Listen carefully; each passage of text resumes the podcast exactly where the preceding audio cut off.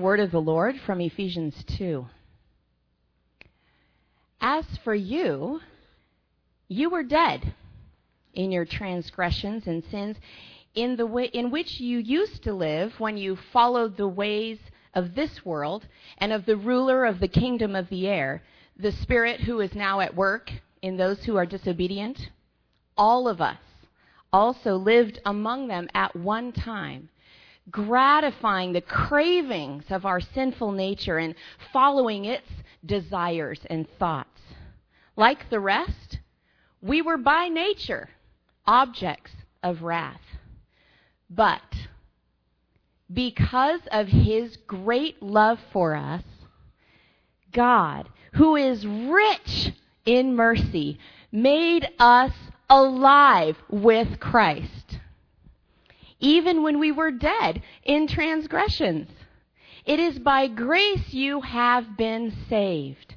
And God raised us up with Christ and seated us with him in the heavenly realms in Christ Jesus in order that in the coming ages he might show the incomparable riches of his grace expressed in his kindness to us in Christ Jesus. Good morning. Let me just give thanks. Father, thank you for the joy of life together in you. And thank you for your word. May it penetrate our hearts, I pray. And we come this morning to say we love you, Lord Jesus. In your precious name. Amen. My mother died once. She was on the operating table and she flatlined for probably about a good minute. And they performed CPR on her. And my father and brother uh, waited out in the waiting room and for the surgery, uh, waiting to hear the news of how the surgery went. But the truth was that she had died.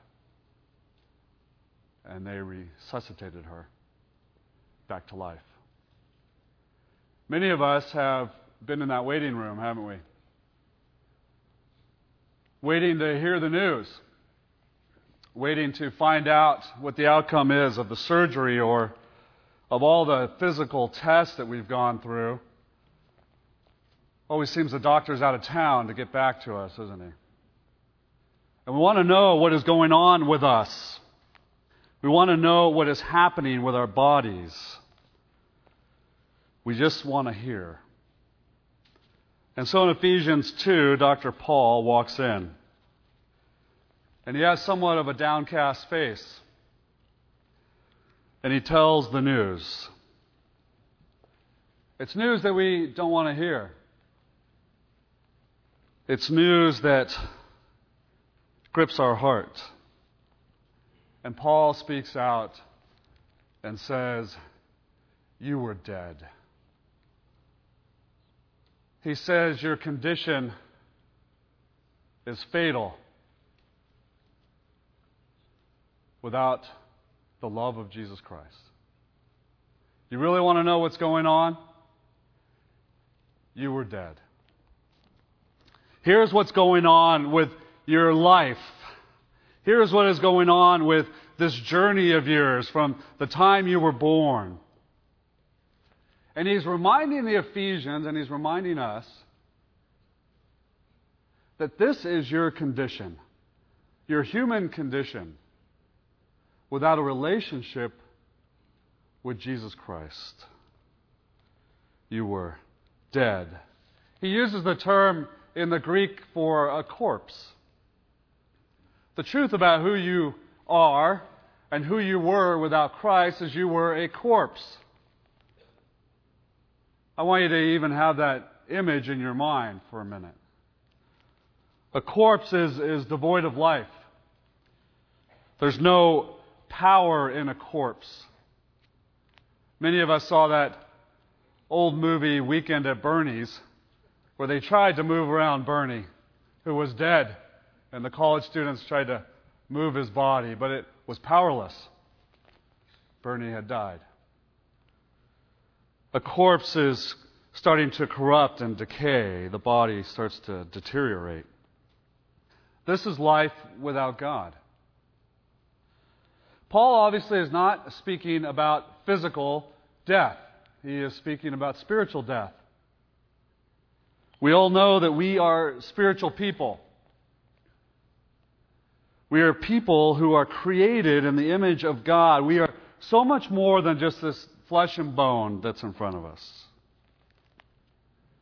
And each and every one of us knows that we're spiritual people when we walk down that aisle to an open casket and we look in at someone that we love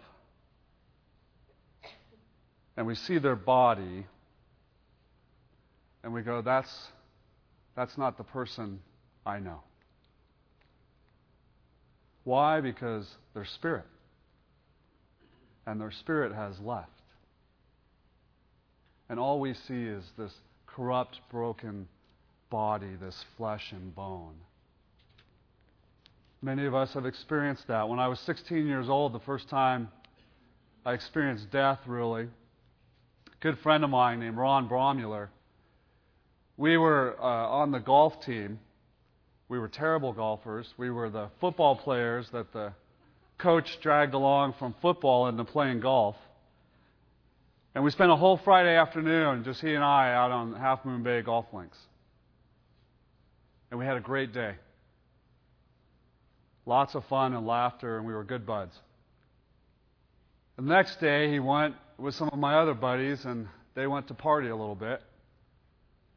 I just happened not to be along with them. And Ron was driving, and he wasn't driving too fast, but in Half Moon Bay, there's a lot of dirt roads. And he was looking back at his buddies, and they were goofing off. And he ran into a telephone pole, and because his neck was turned this way, snapped his neck, and he died, 16 years old.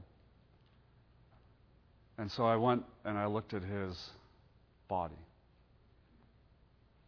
Something I knew about Ron was that he didn't have any relationship with Jesus Christ.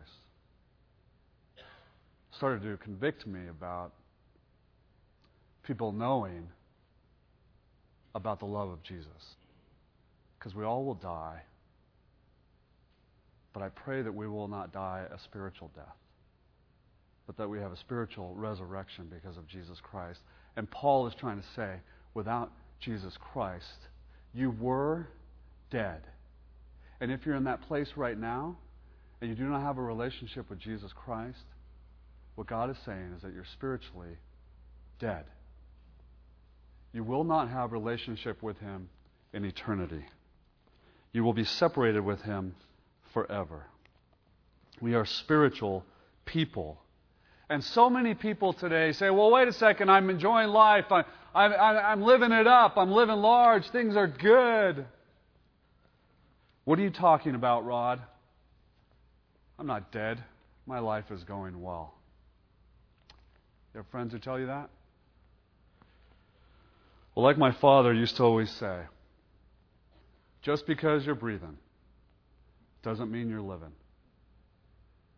Just because you're breathing does not mean that you are living. And what Paul wants us to know is that you have life. You were dead and you can have life. If you don't know Jesus Christ, you are dead now, but you can have life. It's not what we think in our humanity, it's what God tells us. Remember Genesis 2? And the Lord God commanded man, saying, From any tree of the garden you may eat freely, but from the tree of knowledge of good and evil you shall not eat. For in the day that you eat from it, what's the outcome? You shall surely die and that is a spiritual death. You will be separated from a holy God, and that means spiritual death. And what Paul is trying to get to us is to remind us of who we are in Christ. Romans 5:12 says this, Therefore, just as through one man sin entered into the world, and death through sin, so death has spread to all men because all have sinned. Because of the fall of Adam in the garden, it has gone out to all of us, and now we all stand in the line of Adam without Christ. We all have been separated out because of Adam. One man's sin, choice, has come and affected all of us. It's like being on a football team, isn't it? There's a penalty against one guy. Affects the whole team, doesn't it? When you're out at practice, one guy messes up, guess what? Whole team runs. Consequence for everybody. Through one man, all have sinned. And we're separated out. The question is, Dr. Paul, what killed me?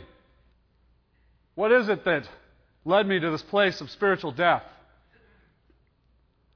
How did I end up in this coffin? And Paul says it was the transgression tobacco that got you. Transgressions are sins that, that separate us from a holy God. We're not even attempting to, to go against God, but because of our broken humanity, we are. It literally means that we, that we stumble, that we misstep, that we're walking, we think we have a firm foundation, and, and we trip along the way. We're, we're, we're going a certain direction and we fall. I used to uh, do security for uh, concerts at Boise State uh, Pavilion. You know, one look at me and you go, security guard, right? I mean, come on. they called me in for a heavy assignment. It was Michael W. Smith, and they knew those Christians get a little crazy. And uh, luckily, I had my buddy Greg Alexander right next to me. But at this one concert, it was Michael W. Smith was the headline, and then DC Talk, before they were super popular, was the opening act. And Toby Mac uh, was going to do a special deal with the audience. And one of the roadies came up to me and said, "Listen, I need you. What, what's going to happen? Toby Mac's going to, he's going to go off the stage. He's going to come singing into the audience. And then what I need you to do, Mr. Ritchie, is here's the stage. I need you to I need you to put your leg down, get on one knee. So when Toby Mac comes, he's going to jump off your knee and onto the stage. I said, no problem. So he goes and does his deal, and I'm, I'm firmly planted here. I'm waiting for him to come. And he comes running, and he's jumping this way. He hits my leg. My leg buckles and collapses. And literally, Toby Mac goes stumbling onto the stage. My claim to fame I touched Toby Mac. And then, and then the sin came out. That look of death at me. That was a transgression. It was a real, and then sin was the other thing. It's a stumbling. We can't help it without Christ. And that's what he's saying. What killed you? You can't stop stumbling. I have a way, and I am a holy God. And even though you keep trying, even to set your foot in the right direction, you can't. You're powerless. You're a corpse to do so. And when we stumble, we hurt others, we hurt ourselves, don't we? Scriptures say of those who don't have a relationship with Jesus Christ that they're walking in darkness without the light of the world. You know, I always tell people this, and it's something that I want you guys to hold on to. I can't figure out why we, as followers of Jesus Christ, why we always expect those who have no relationship with Jesus, why we expect them or anticipate that they would walk in righteousness. Why we would expect them not to keep running into walls and to keep stumbling and to keep sinning when they have no resurrection power of Jesus Christ. And so may the Spirit work on you if we are being the judgmental ones to those who need to know the love of Christ? And would you stop expecting them to live godly? Because they're not. And they can't. We're dead. We're corpses. We're powerless. And we stumble. And we are dead because of our transgression. And we are dead because of sin stroke, rebellion. Sin, the other word used for what led to our death, is that we, we lived in such a way that we just said to God, Thank you for sharing, but I don't care. And not only that, I'm going to go the opposite direction. It's like any child who rebels against his parents. You could probably think of all the lies that you told your parents. And for some reason, we thought we'd get away with it. When they told us directly not to do something, and we said, I'm going to do it anyway. Transgression and sin have led to our death. And these sins worm their way into our lives. They corrupt us more. The, the decay gets worse. We don't even recognize our own stink. It affects us that much without Christ. What put you in that coffin? Transgression and sins. And those sins become a lifestyle of disobedience, don't they? And it's amazing how the sins that used to horrify us seem to have no effect on us anymore. They don't seem to bother us very much, and our moral compass is, is all messed up. I, I find it absolutely amazing that the Real Housewives of New Jersey is the number one show. And all it is is these catty women who literally curse at each other and literally punch each other, and everybody's eating it up. Doesn't horrify them at all. And then when they come on the talk shows, it's like, well, yeah, we just didn't get along very well. And everybody laughs it up. And they keep playing the, the fight scene. That's what sin does it corrupts us. We decay more and more. We lose our moral compass, rebel against God. What killed me, Doc? Well, your transgressions and your sins. And apart from Christ, if you have not received His Son as Lord and Savior, we're dead. And the things that contributed to your death, verse 2 teaches us, is that you followed the ways of this age or of this world. The philosophies of this, this pattern of the world. You followed that. Philosophies such as myself is number one. Greed, I need it all. Daddy, I want that golden egg.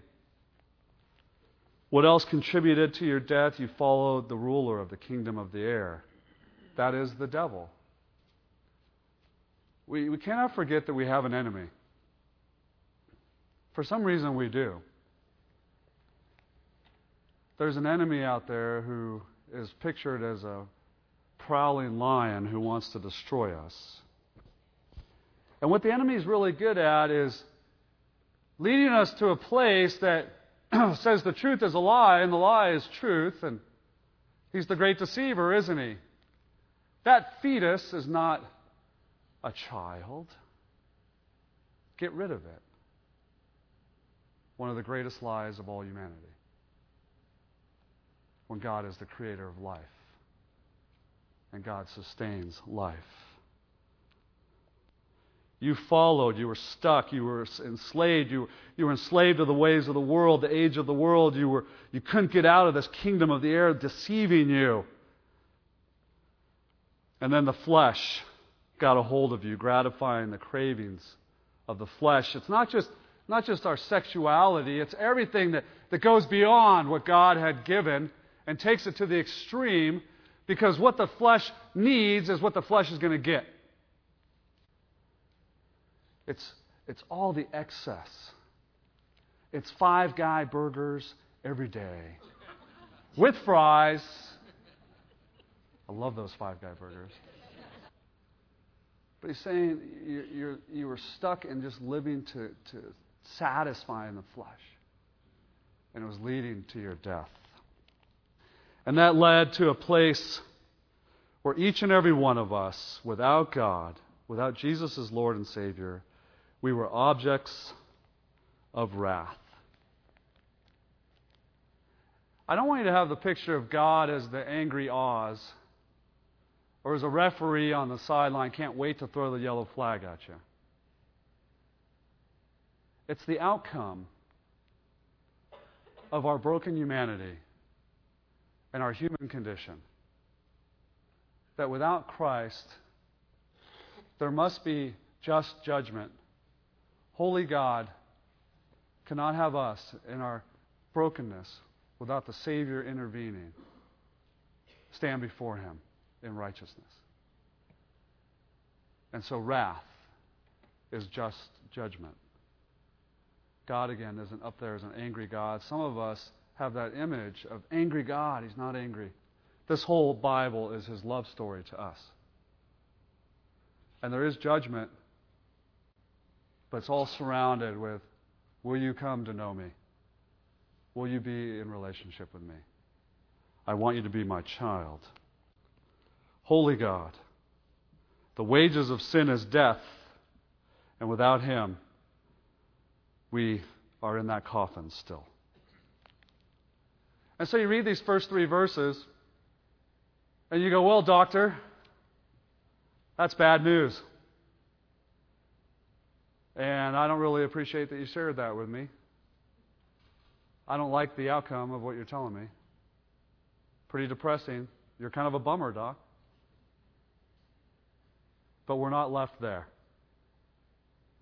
And this is the joy of Ephesians that the Lord gives us through Paul that there is good news. And two words that change everything about our human condition. And it starts in verse 4, and this is the New American Standard. The NIV translates it a little differently. But the New American Standard starts out with this two words You were dead Verse 4 now says, But God. But God, who is rich in mercy, because of his great love in which he loved us. Even when we were dead in our transgressions, he has made us alive. Together with Christ, by grace, you have been saved. And so Paul takes us out of the gloom of the cemetery and he moves us right into the maternity ward and right into the delivery room where the cry of a newborn babe signals that there is new life. It's backwards, isn't it? You were dead, but now you are alive with Christ as you have come to know him as your Lord and Savior. That's the good news. You were dead. You're alive today. Do you know that? Do you know that in your soul?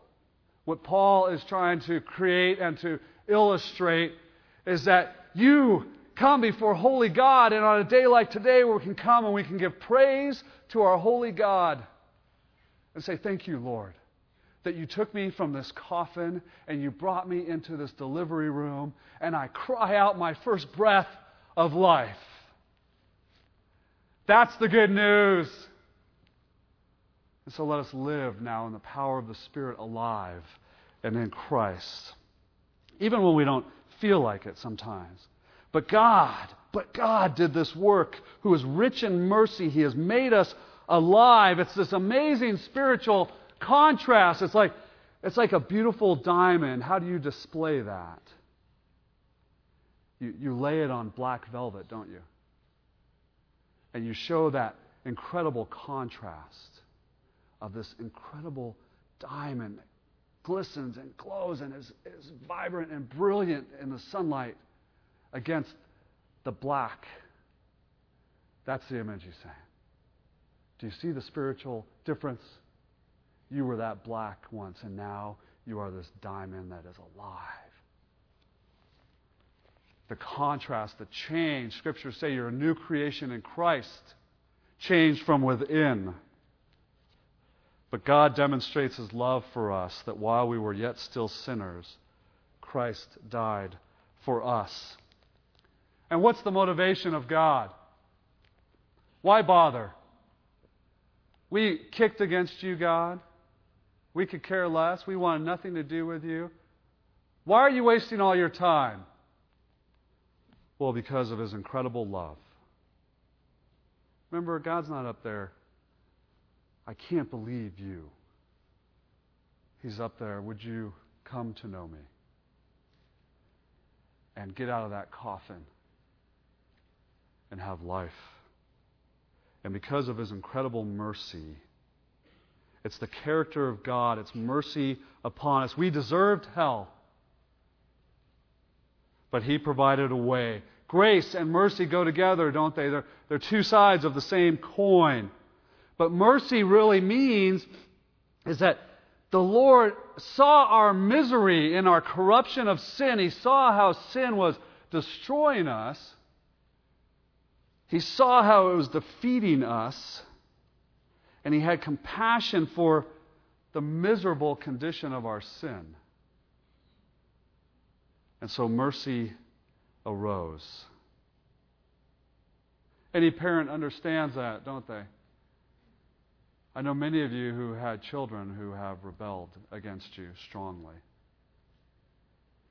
And in their rebellion, they sinned greatly, and in their sin, there was consequence for sin. And your heart grieved over the consequence.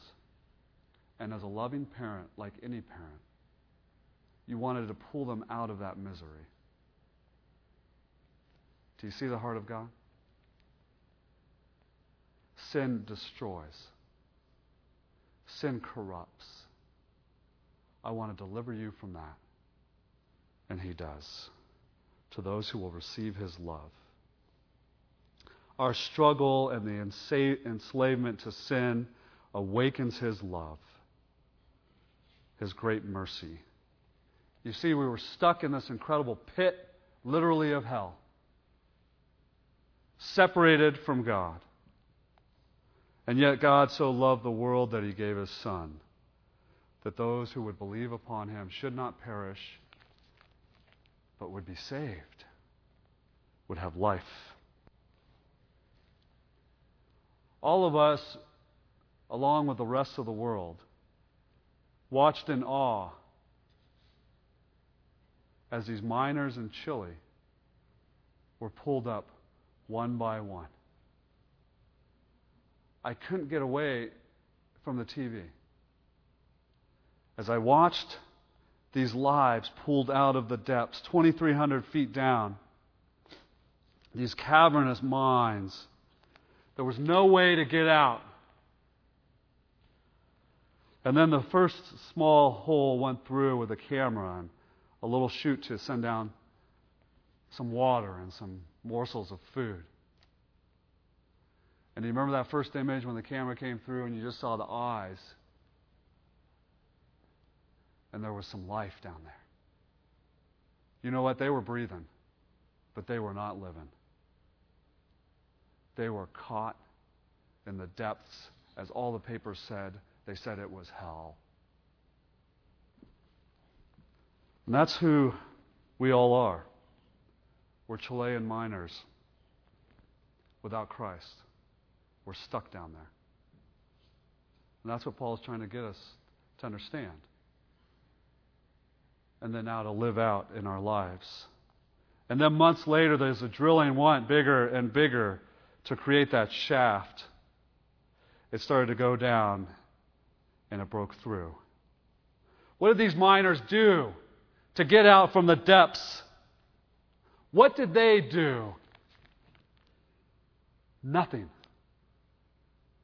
They couldn't. 2,300 feet down.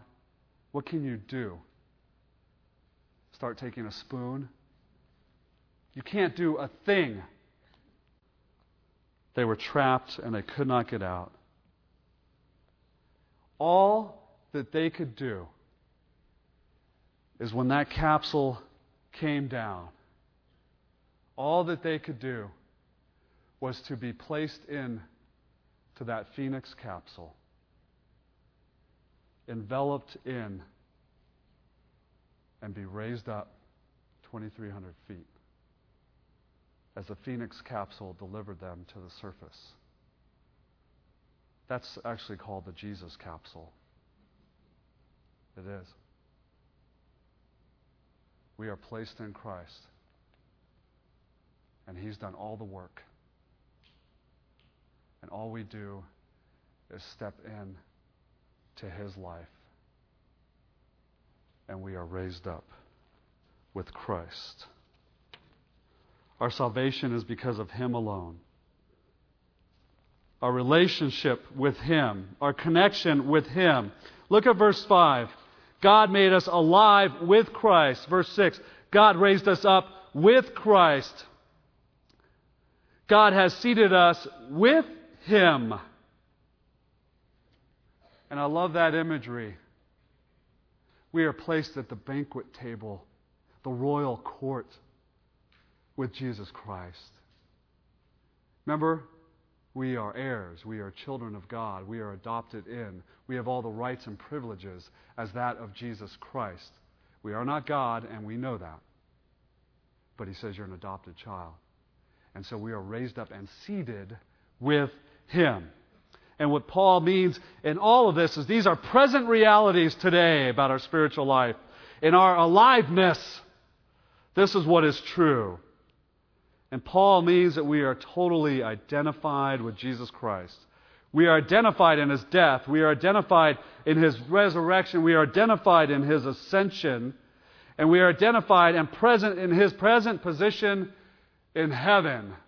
That is who we are now, this very moment, in our spirit, in all that is and of eternity, in our spiritual lives. You are raised up with Christ and seated with him. That's the good news. Because you were in that coffin before without Jesus. I am the vine, and you are the branches. Remain in me, and I will remain in you. Without me, you can do nothing. But if you remain in me, your life source,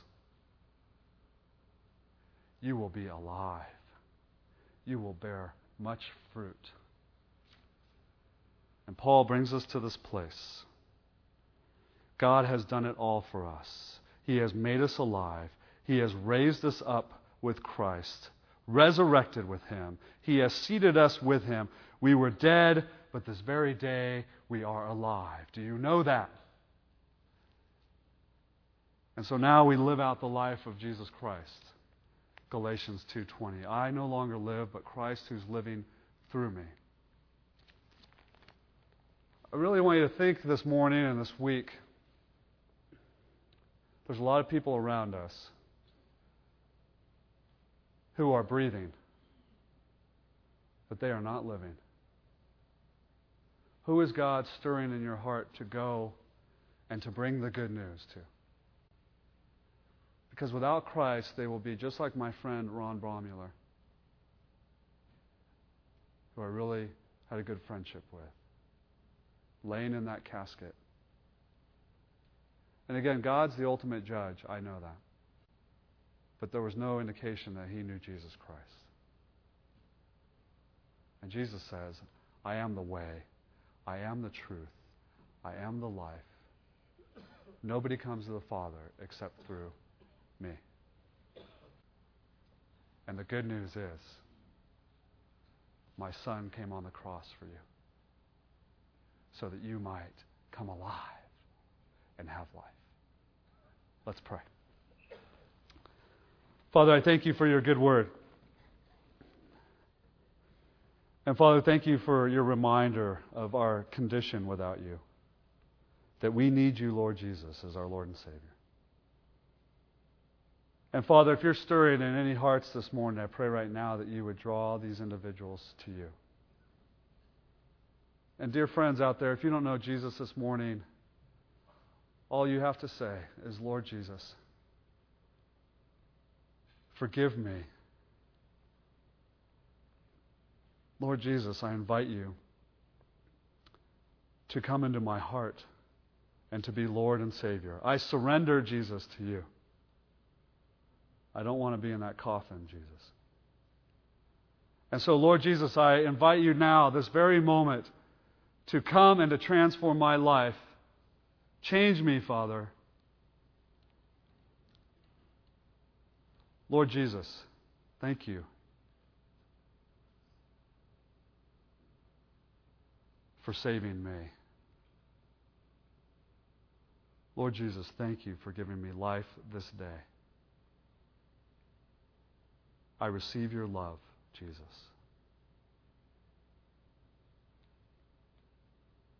Thank you that I am a child of yours. Amen.